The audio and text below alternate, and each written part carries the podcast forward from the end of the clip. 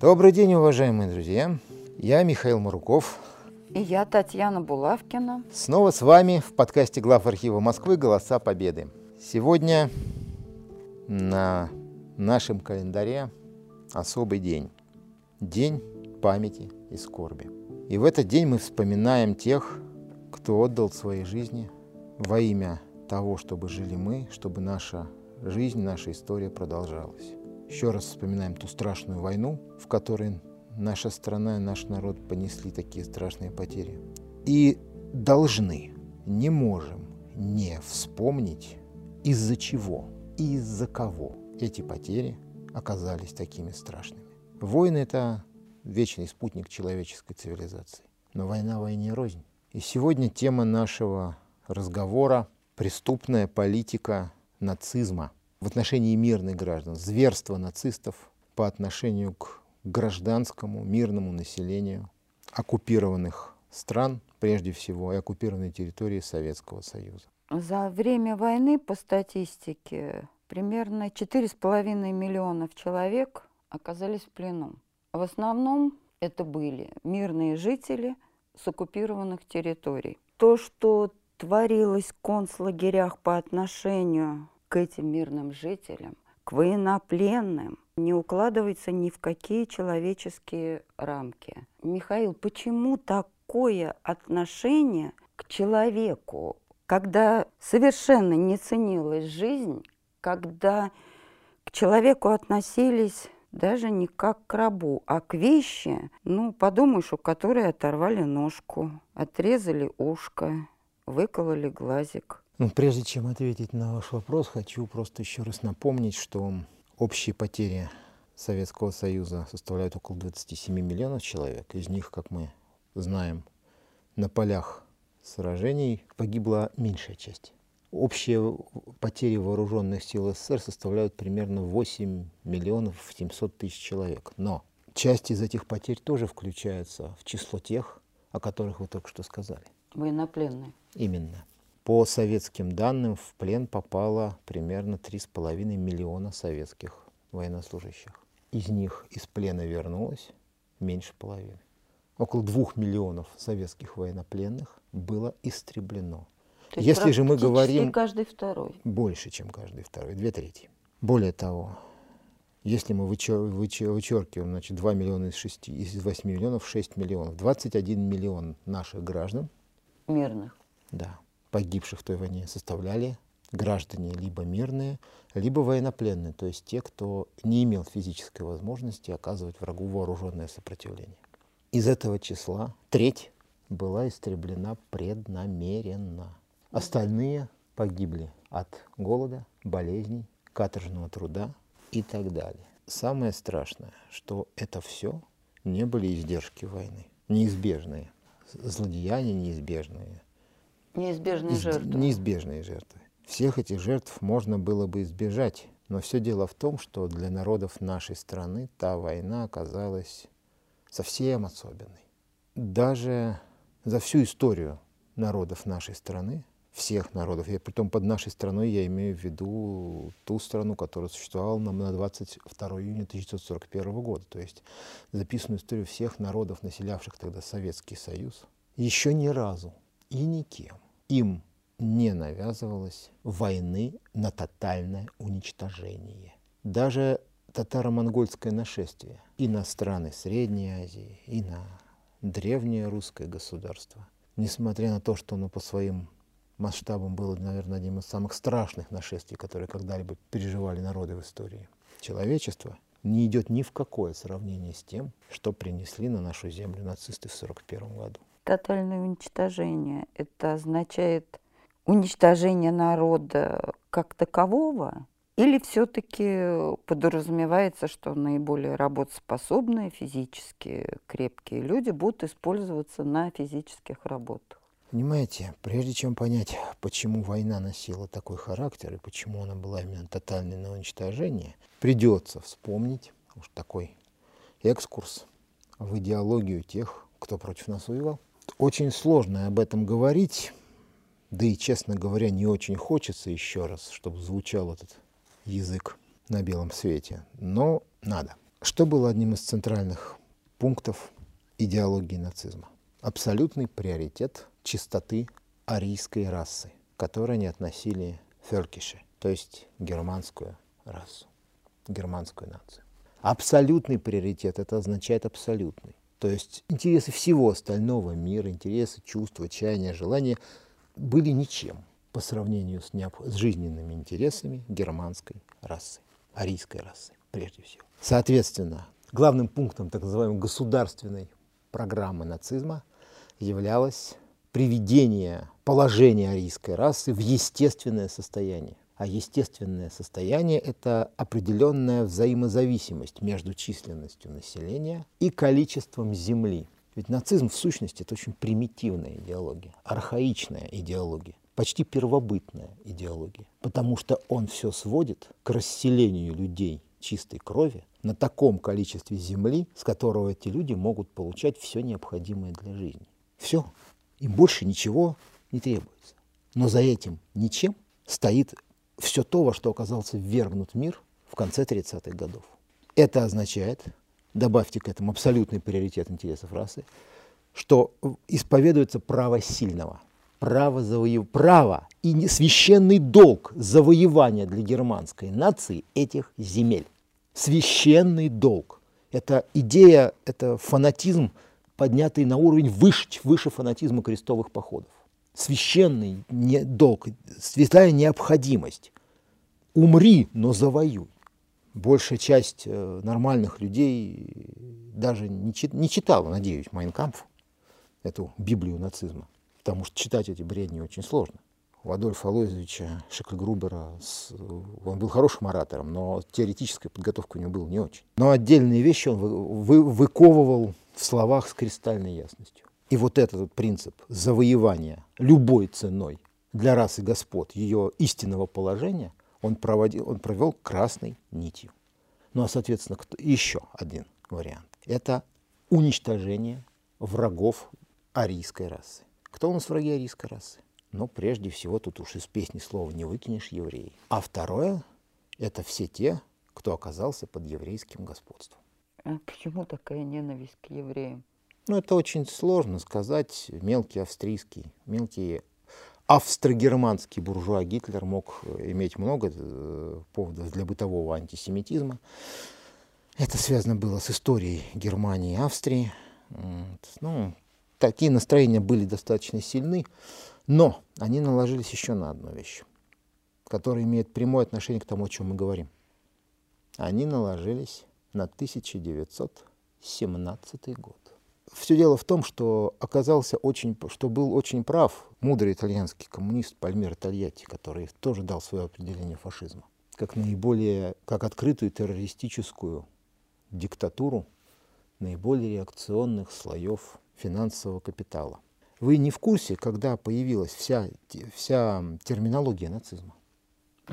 Нет. После 1917 года, после Октябрьской революции в России, и вызванных ею волны революции в европейских странах. Я думала, что это 30-е годы. Нет. Понятие «унтерменш» – недочеловек. Ну, ведь известное понятие, правда ведь? Одно из центральных в расовой политике Третьего Рейха. Недочеловек, понимаю. Так истинная арийца – это истинный, человек, у истинный которого это нет... сверхчеловек. То есть для этого должны быть определенные внешние данные, интеллектуальные – он должен подходить под какой-то трафарет, немецкий язык. То есть есть язык же не в- обязательно. среди немцев и больные, и старые. Они же не подходили, наверное, под истинного арийца. Нет. Но они были истинными арийцами, просто потому что они были сверхлюдьми. Они были привержены определенного кодекса ценностей, начиная с антропологических особенностей и кончая, грубо говоря, чисто поведенческими. Мы никогда не задумываемся, но это, это потрясающий факт истории, что воцарилась, развелась, воцарилась идеология, слепленная из таких диких бытовых заблуждений и э, предрассудков, о которых в приличном обществе обычно стараются не говорить. Но слово «недочеловек» не германского, вернее, не немецкого происхождения, а американского. В 1923 году вышла книга американского ра- расового идеолога белая раса в Соединенных Штатах у нас всегда была в почете, как вы знаете, да? Лотропа Стодарта. И посвящалась она именно русскому большевизму. Именно русские имеют честь стать первыми недочеловеками, которых так официально заклеймили правые европейские мыслители. Потому что они, видите ли, вырвались из семьи цивилизованных народов и позволили восторжествовать таким диким и низменным инстинктам, которые не позволяют их считать полноценными людьми. Но естественно, что, такую, что такой подарок не мог э, не пропустить мимо себя начинающий политик, который в это время, благодаря отсидке в крепости, получил время для, теоретического образования. И в результате мы видим 14 глава второй части «Майнкампф» «Восточная ориентация» или «Восточная политика». Мы, национал-социалисты, как говорится, кладем предел всей предвоенной и прочей политики и обращаемся к тому пункту, с которого был некогда прерван поступательный ход немецкой истории. Мы обращаемся к завоеванию себе жизненного пространства на Востоке, то есть ради воплощения мечты арийской нации о нужном соотношении крови и земли, мы начинаем на восток. Имея, говоря о Востоке, мы имеем в виду прежде всего Россию и подчиненные ей окраинные государства. Ибо русские после того, как они уничтожили германскую, разумеется, интеллигенцию, благодаря которой славянский народ и смог так долго существовать и создать столь мощную империю, они вычеркнули себя из числа людей. Вопрос излишен. 23 год. Через 10 лет автор этой писанины придет к власти. Все эти 10 лет эта, эта писанина тиражировалась, изучалась, а потом еще 8 лет она тиражировалась изучалась на государственном уровне мощью всего государственного аппарата, весьма дисциплинированного и развитого. Как мы помним еще франко-прусскую войну – еще даже Австро-Прусскую войну 1866 года выиграл прусский школьный учитель. И вот если каждый школьный учитель, каждый священник, каждый там, партийный руководитель, каждый предприниматель будет вдалбливать вот такие положения своим рабочим, детям, пастве, коллегам, вы как думаете, какой будет эффект? Когда, когда человек от рождения до зрелости слышит только это воззрения Гитлера на славянство, они вообще очень эклектичны. По большому счету, этому, этот э, товарищ не обладал кругозором ну, обычного городского обывателя. Мы же привыкли считать, что многие европейские или американские обыватели обладают крайне узким кругозором и иногда не знают, что делать за пределами их родного там, штата, страны и так далее. А почему мы считаем, что Гитлер был э, великим гением, который прозревал все и интересовался вообще этнографией? Он сталкивался со славянами, поскольку он жил в Австро-Венгрии а в Австро-Венгрии славянск, до славянского населения было большой. Он не любил чехов и поляков. Поляков вообще считал одним из э, лютых ненавистников германской нации. Русских он вообще, надо сказать, он про них не слышал до Первой мировой войны. Но после того, как имело место русская революция и свержение монархии, после того, как в 18 году зараза с Востока разложила германскую армию и, нацию и позволила врагам нанести германской армии удар в спину, после неистов с 19 года, я называю факты германской истории, соответственно, ну, да еще и к тому же, когда появилась такая прекрасная возможность все это объединить, да, русские заняли очень почетное такое место в замыслах э, вождей Третьего Рейха. Благо, что у Гитлера тут же, кстати, прорезался и советничек, один из тех, кто после 17 года удрал из э, Российской империи, Альфред Розенберг, прибалтийский-то, в общем, немец, и, извините, учившийся до войны в Петрограде, в Петербурге, который тоже лютой ненавистью потерпевшего поражение и желающего вернуть себе привилегированное положение человека ненавидел тех, из-за кого ему пришлось бежать. Ну, такая компания, плюс еще некоторые там товарищи.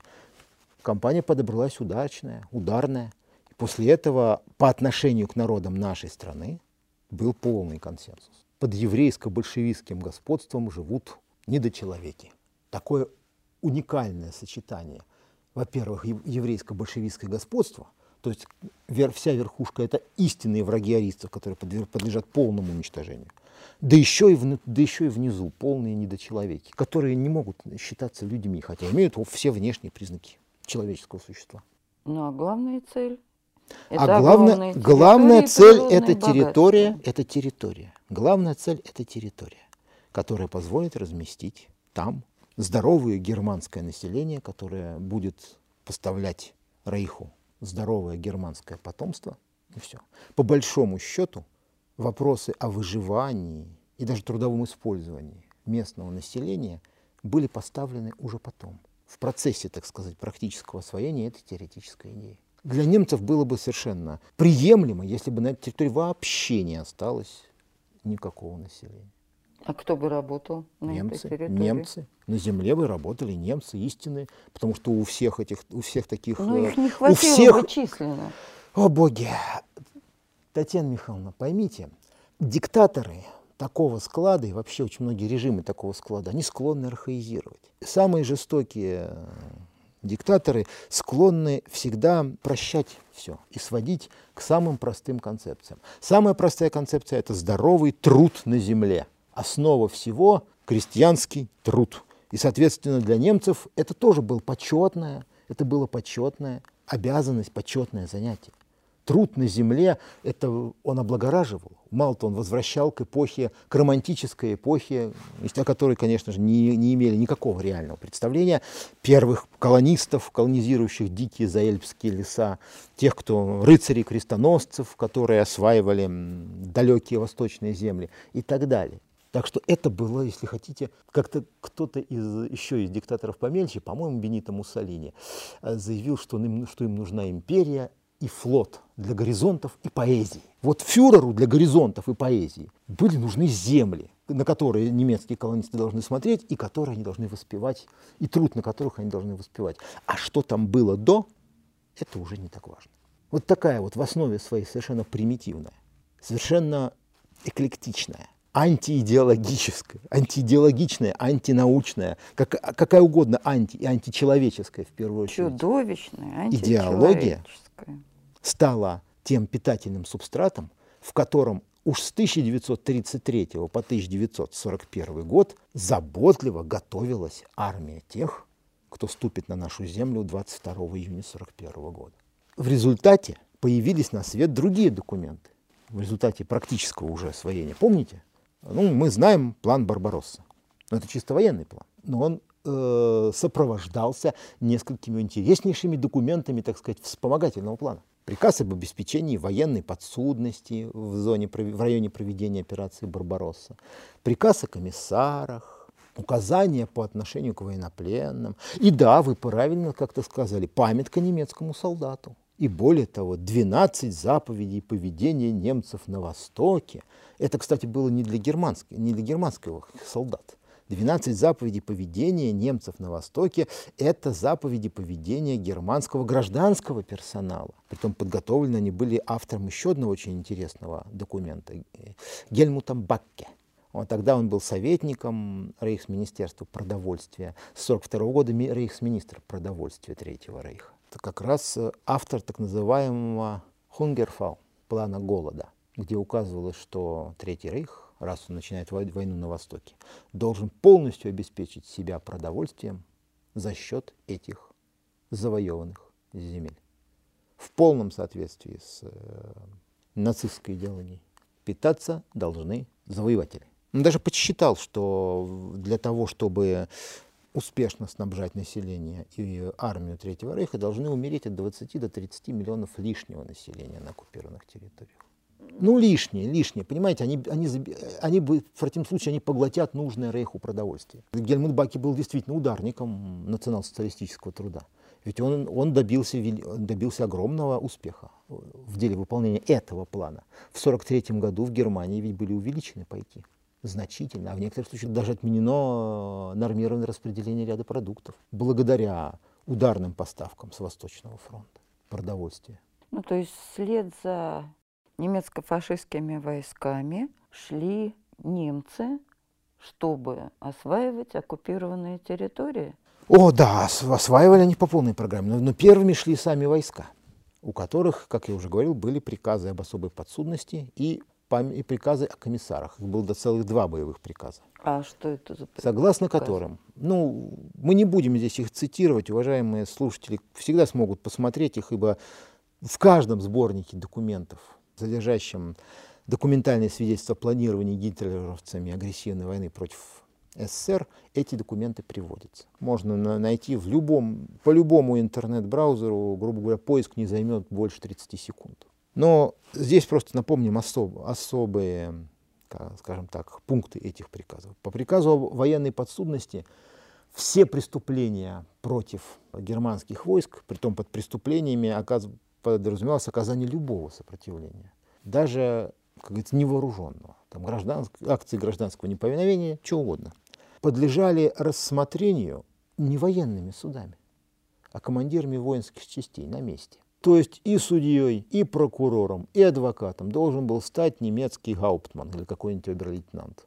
Это отсюда вот многочисленные казни в подмосковных городах, когда мирных жителей Не только вешали на площадях везде. для да. устрашения населения, когда вешали маленьких детей. Да, военная подсудность за люб... если, не, если, притом, если не существовала возможность установить конкретного виновника, любой войсковой командир, командир роты включительно имел право назначить меру коллективной ответственности. То есть вводилась де-факто система заложничества и казни заложников. И более того, еще один интересный приказ. Ни один военнослужащий вермахта не будет наказан за свои действия, даже если они являются военными преступлениями по законам Третьего Рейха. То есть армии дозволялось все, притом все жирным шрифтом и аршинными буквами, все. Ну а как могли Убивать, грабить, насиловать, виноваты? что угодно. А какие дети? Где там дети? Там унтерменши. Разве это дети? Вы же сами вспомнили памятку немецкому солдату. Она, кстати, более поздняя. Она, по-моему, она как раз где-то и распространялась в частях, э, по-моему, одной из, одной из э, немецких групп армий. Да? Да, я как раз хотела бы привести Ну вот самый известный, небольшой самый да, известный из нее отрывок отрывок. из памятки, потому что здесь даже комментировать невозможно. В памятке было сказано следующее. Для немецкого солдата. У тебя нет сердца и нет нервов. На войне они не нужны. Уничтожь в себе жалость и сострадание. Убивай всякого русского. Не останавливайся, если перед тобой старик или женщина, девочка или мальчик. Убивая этим самым, спасешь себя от гибели, обеспечишь будущее своей семьи и прославишься навек. Комментарий действительно излишний. Вот Главное, результат. что прославишься навек. Вот результат. Конечно, прославится, ведь он же, он же воин германского племени, который завоевывает себе жизненное пространство. Конечно, прославится, ведь он так успешно воевал и уничтожил так много врагов Германии. Я не знаю, правильные ли эти цифры, но где-то мне э, попалось, что практически каждый немец убил двух лиц славянского происхождения. Или цифры неправильные? Ну, честно говоря, мне Не, не они, встречались конечно, такие интересные условные. подсчеты. Да. Но вот, э, соответственно, здесь, кстати, надо обязательно отметить, что это все памятка солдатам вермахта. Эти приказы, приказ, кстати, о комиссарах, который требовал немедленного уничтожения без суда и следствия всех политработников, политических комиссаров, а также советских и партийных работников, поскольку они все были носителями еврейско-большевистской идеологии и носителями сопротивления.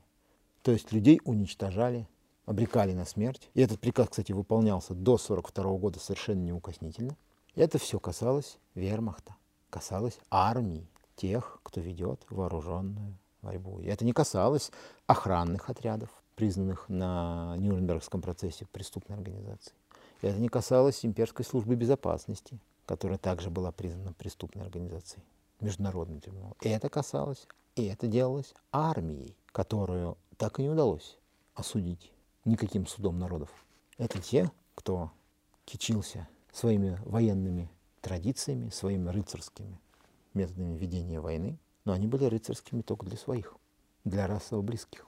И это те, кто пришел, принес немецкую оккупацию на территорию, где жило 88 миллионов советских людей. Именно они. Мы сейчас редко это упоминаем, гораздо, нужно гораздо чаще, что именно вермахт, именно германская армия, проникнутая духом нацистской идеологии, полностью ответственна за все преступления против мирных людей, по крайней мере, на территории нынешней Российской Федерации. Потому что вся эта территория находилась в ведении немецкого военного командования. Ведь оккупированная территория, как известно, делилась на две части. Зону подведомственности военного командования, которая составляла чуть более ну, двух, около 200-300 километров от передовой линии. Это зона ответственности тыловых районов групп армий. А дальше уже шла зона гражданской администрации. Это зона, за которую отвечало имперское рейхсминистерство по делам оккупированных восточных территорий того же самого Розенберга. Это была та территория, на которой создавались рейхскомиссариаты, другие соответствующие административные территории. То есть там, где осуществлялась власть уже гражданских властей Третьего Рейха и осуществляли свою основную деятельность карательные органы, то есть СС, Гестапо, СД и так далее. К востоку только вермахт только наши рыцарственные Манштейны, Гудерианы, Модели и прочие, прочие, прочие, прочие носители рыцарских крестов. То, что они делали, то, что они творили, до нас донесли сотни, тысяч свидетельств, в том числе и, казалось бы, самые простые. Вот давайте вспомним. У нас есть в фонде глав архива хранятся, хранятся аудиовоспоминания участницы Великой Отечественной войны, бывшей машинистки штаба 33-й армии Западного фронта Натальи Калафати. Воспоминания об одном из трагических эпизодов первого периода войны о Вяземском окружении. Казалось бы, это простой рассказ окруженца о выходе из окружения. И потом воспоминания, казалось бы, о боевых действиях. Но те, кто послушает, убедятся, что в этих воспоминаниях, может быть, и вынуждено для самого их автора, очень большое место оказывается посвященным нацистским зверствам. И когда вы будете слушать, помните то, что увидела эта женщина, то, что она испытала. Причиной этого стали, стало то, что творил наш цивилизованный рыцарственный вермахт. Не какие-то особо снаряженные команды головорезов и убийц, а обычные солдаты и офицеры, принимавшие присягу и кичившиеся своим кодексом военной чести. Давайте послушаем это небольшой фрагмент воспоминаний. Что делали немцы? Вешали, насиловали, убивали.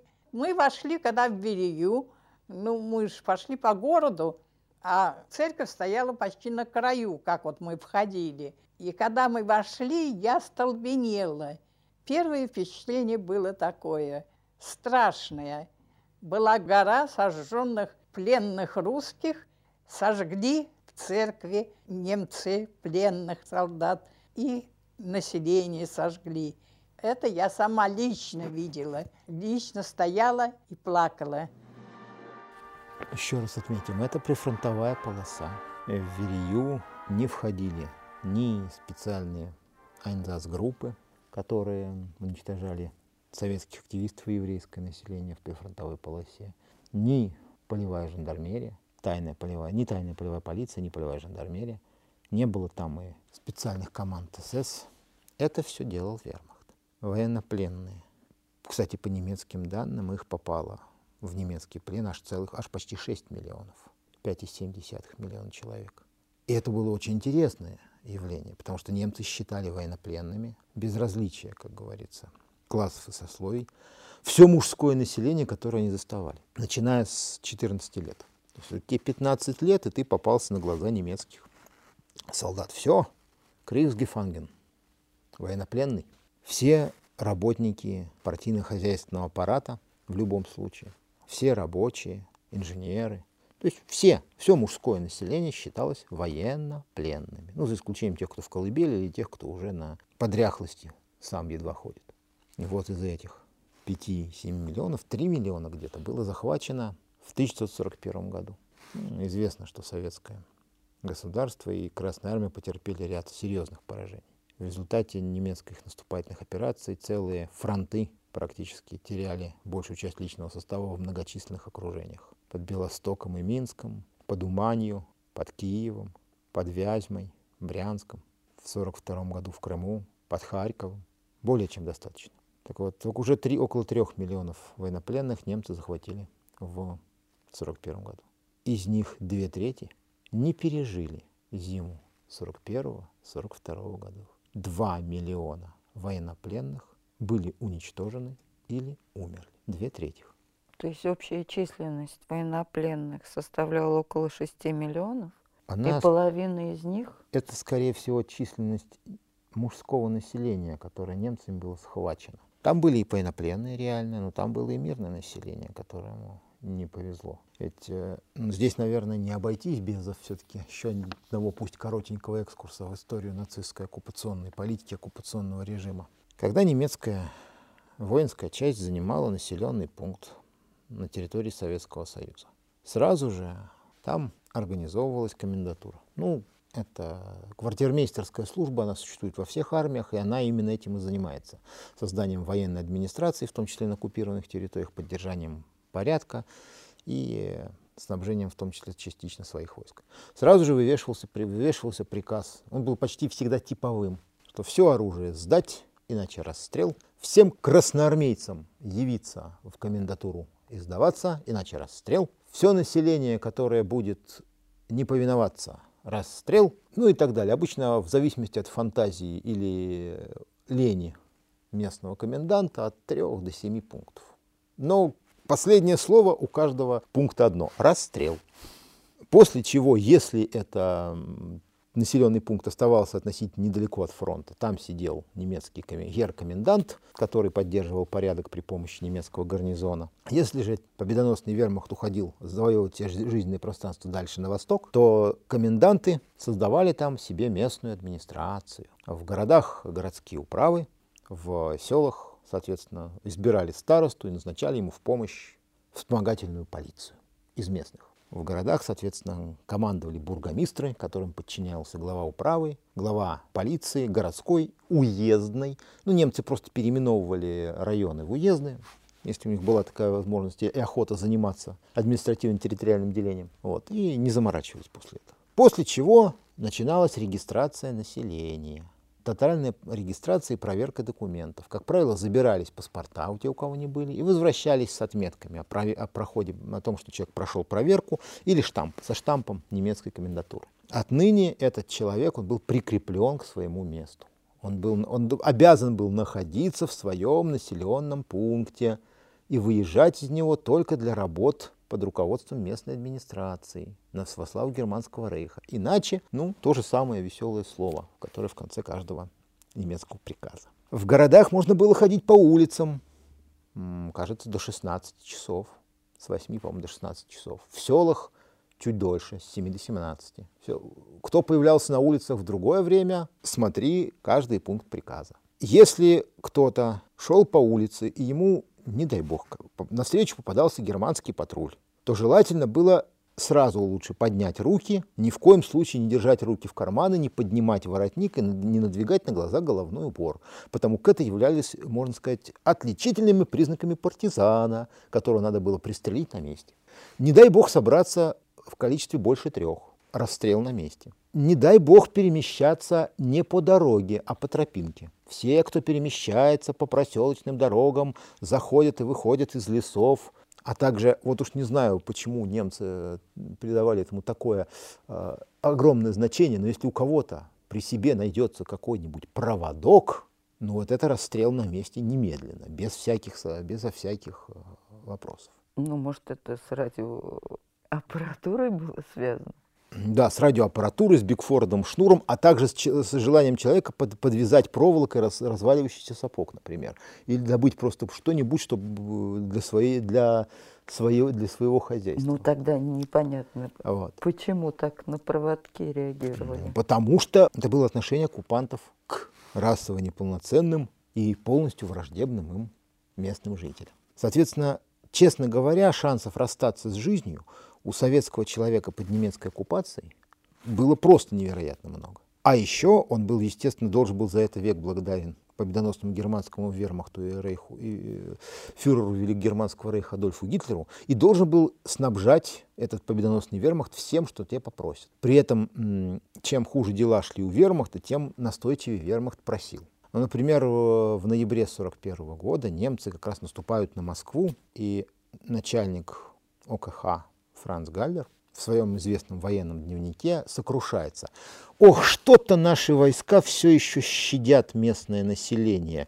Изъятие всех необходимых для фронта вещей надо производить жестче. Жестче производить надо. То что-то мало отобрали еще валенок, полушубков, полушалков, детских шапочек, э, там, продовольствия и так далее. А когда победоносному вермахту пришлось слегка сократить линию фронта, в расстройстве от этого немецкие генералы предписали тотальное уничтожение всех населенных пунктов. Ну да, конечно же, это ведь населенные пункты, это же они, они неприятно поражали немецких э, солдат и офицеров. Отсу, отсутствием антисанитарии, здоровым населением, какими-то очень да, красивыми голубоглазыми детишками, со, с, здоровыми, зубы которых не знают дантистов и так далее. Поэтому, ну как же, как же, как же не привить им цивилизацию? Им оставляли в наследство сыпной тиф. Мы во время нашей прошлой встречи я приводил несколько фрагментов из дневников того же Гальдера, которые свидетельствуют о том, что немецкое, немецкие войска были завшивленными и тифозными зимой 41-42 года буквально поголовно. И, соответственно, все это оставлялось на местному населению. Местному населению доставалось команды факельщиков, которые в обязательном порядке выделялись из арьергардов всех отступающих немецких войск и сжигали все населенные пункты. Недаром, кстати, совет, некоторые советские командиры, когда захватывали пленных, заставляли их показывать руки и даже говорит, нюхали эти руки. Если руки пахли керосином, то этому немцу тоже дело оборачивалось керосином. Расстреливали без вопросов. Михаил. Таких изуверов в плен не брали. Или, например, был еще один такой замечательный подарок.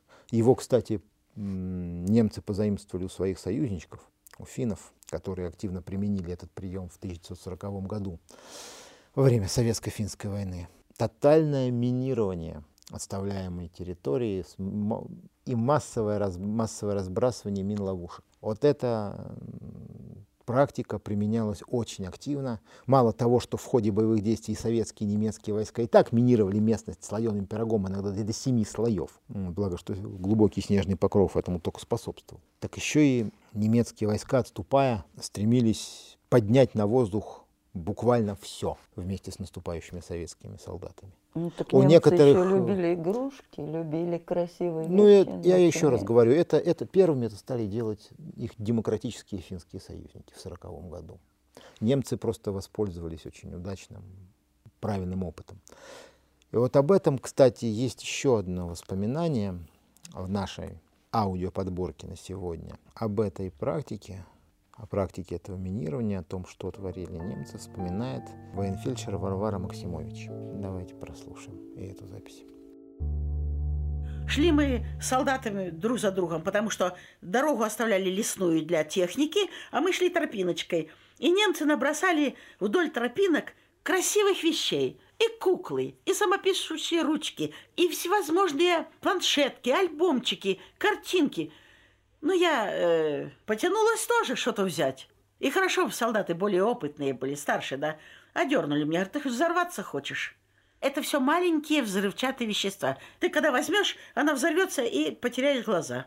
Так что было много возможностей мне погибнуть, много. Но, видно, Бог сохранил. Ну, не говоря уже о том, что такое минирование местности без обозначения – границ минных полей, без предупредительных надписей. Тем более, когда отступают, войска отступают и набрасывают мины ловушки, которые несут угрозу. Прежде всего, даже не столько военнослужащим, поскольку военнослужащий народ относительно дисциплинированный, после первых же подрывов такие вещи брать никто не будет, а, например, для гражданского населения, которое же этими же немцами лишено всего. И попробуй-ка детей тех же самых удержать от того, чтобы подобрать куклу или там ручку. Ну, наверное, главными жертвами этих мин-ловушек и были дети. В том-то и дело. И это, а это уже прямое нарушение законов и обычаев войны. Но немецкая армия, надо сказать, очень быстро забывала про законы и обычаи, когда речь касалась противника на Востоке. Ведь война на Востоке отличается от всех войн, которые вели до этого. А дальше, опять же, по тексту всех нацистских бред, бредописаний, начиная от фюрера и кончая инструкциями дивизионных командиров.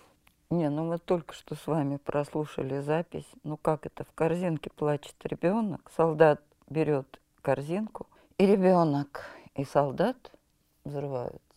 Да. Ну что, славянский ребенок недочеловек. Чего его жалеть? Зато беспроигрышный вариант, сердобольный кто-нибудь обязательно подорвется.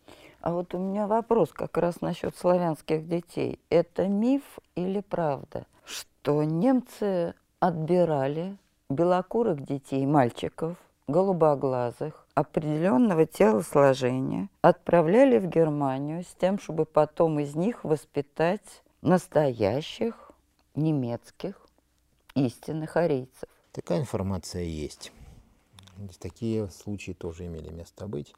Но ну, надо сказать, что ведь э, нацистская оккупационная политика и нацистская расовая политика, поскольку никакой твердой идейной основы, кроме зоологического антикоммунизма и набора самых диких предрассудков в основе своей не имела, она оказалась очень гибкой. И как только дела на фронте пошли не так шустро и не так прекрасно, как хотелось, руководителям Третьего Рейха начались идеологические шатания, колебания и корректировки. Нет, ну, конечно, там особо упоротые нации типа того же Гиммлера, Бормана, они в 43 году пели примерно ту же самую песню, но, но только для своих.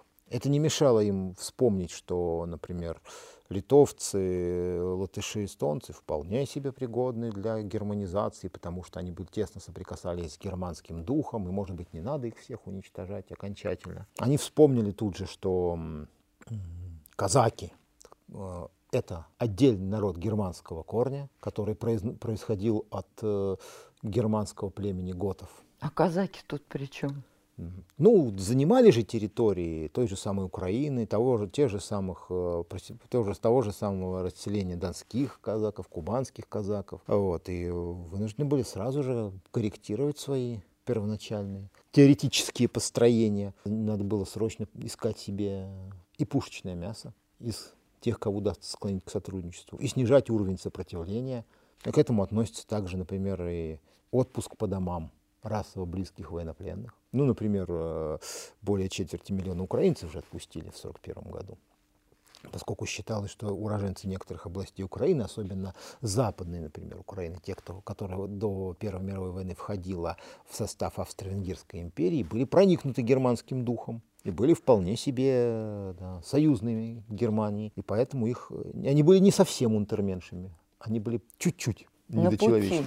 Да, они были, они были на пути к исправлению, поэтому их отпускали. Но и все равно в Германию в основном вывозили людей не для того, чтобы воспитать из них эсэсовцев. Опять же, воспитание может будет длительным процессом. А советскую молодежь, те же самые, тот же самый Гиммлер и те же самые, тот же самый Кейтель считали насквозь пораженной большевистским духом. Поэтому как раз советскую молодежь относительно такого уже подросткового юношеского возраста немцы гораздо охотнее расстреливали, чем куда-то забирали.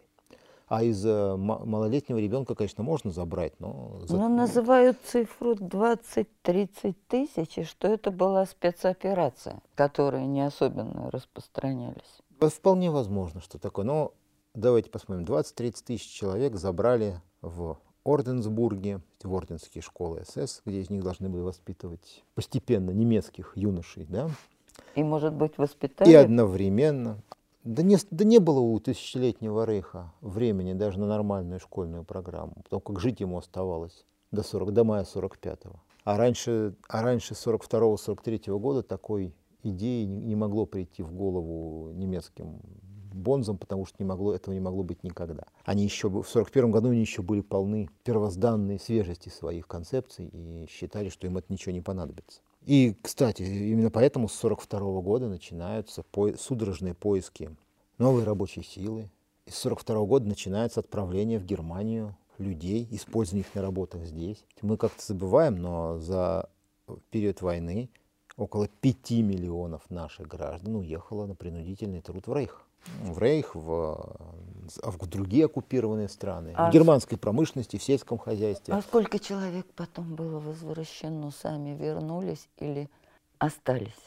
Вернулась примерно половина. То есть два с лишним миллиона осталось там, куда их увезли? Да, в основном в немецкой или европейской земле осталось.